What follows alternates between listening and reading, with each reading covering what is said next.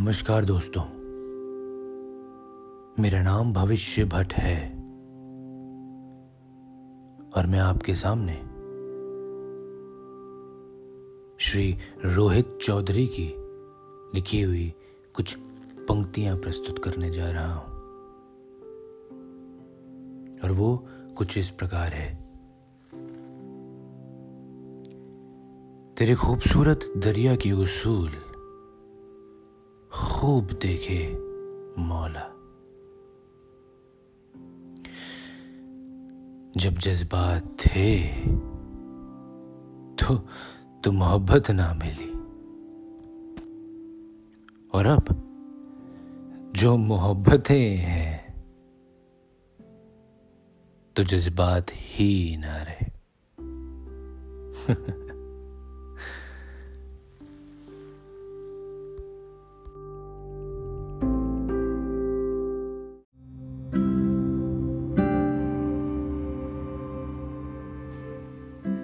कि वो कहते हैं कि अल्फाजों के जादू का असर देखिए।